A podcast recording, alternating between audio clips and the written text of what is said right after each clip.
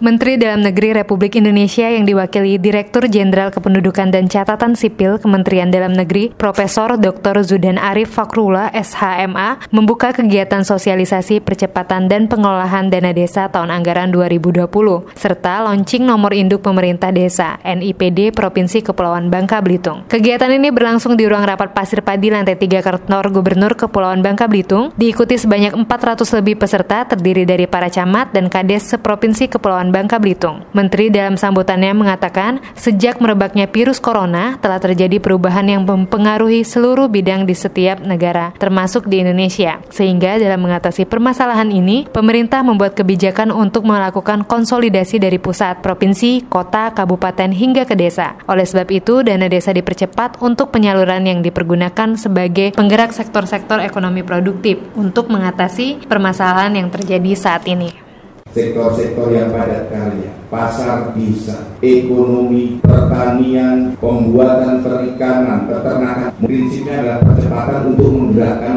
ekonomi. Mendasarkan dan berbasis pada ekonomi internasional, Ibu Bapak sekarang pariwisata kita yang dari turis asing menurun drastis. Penerbangan internasional penumpangnya menurun drastis. Untuk itu internal kita di Indonesia harus diperkuat maka pola APBN, APBD, dan APBDes inilah yang akan menggerakkan ekonomi nasional. Sektor-sektor produk Menurut Mendagri, Babel merupakan daerah yang memiliki beragam potensi, kiranya dapat dimanfaatkan secara maksimal, sehingga dana desa dapat dipergunakan untuk ekonomi di pedesaan lebih baik. Walaupun demikian, agar penggunaan dana desa sesuai fungsinya, harus dilakukan pendampingan, supaya para kades tidak terjerumus ke ranah hukum. Listia dari Diskom Info Provinsi Kepulauan Bangka Belitung melaporkan.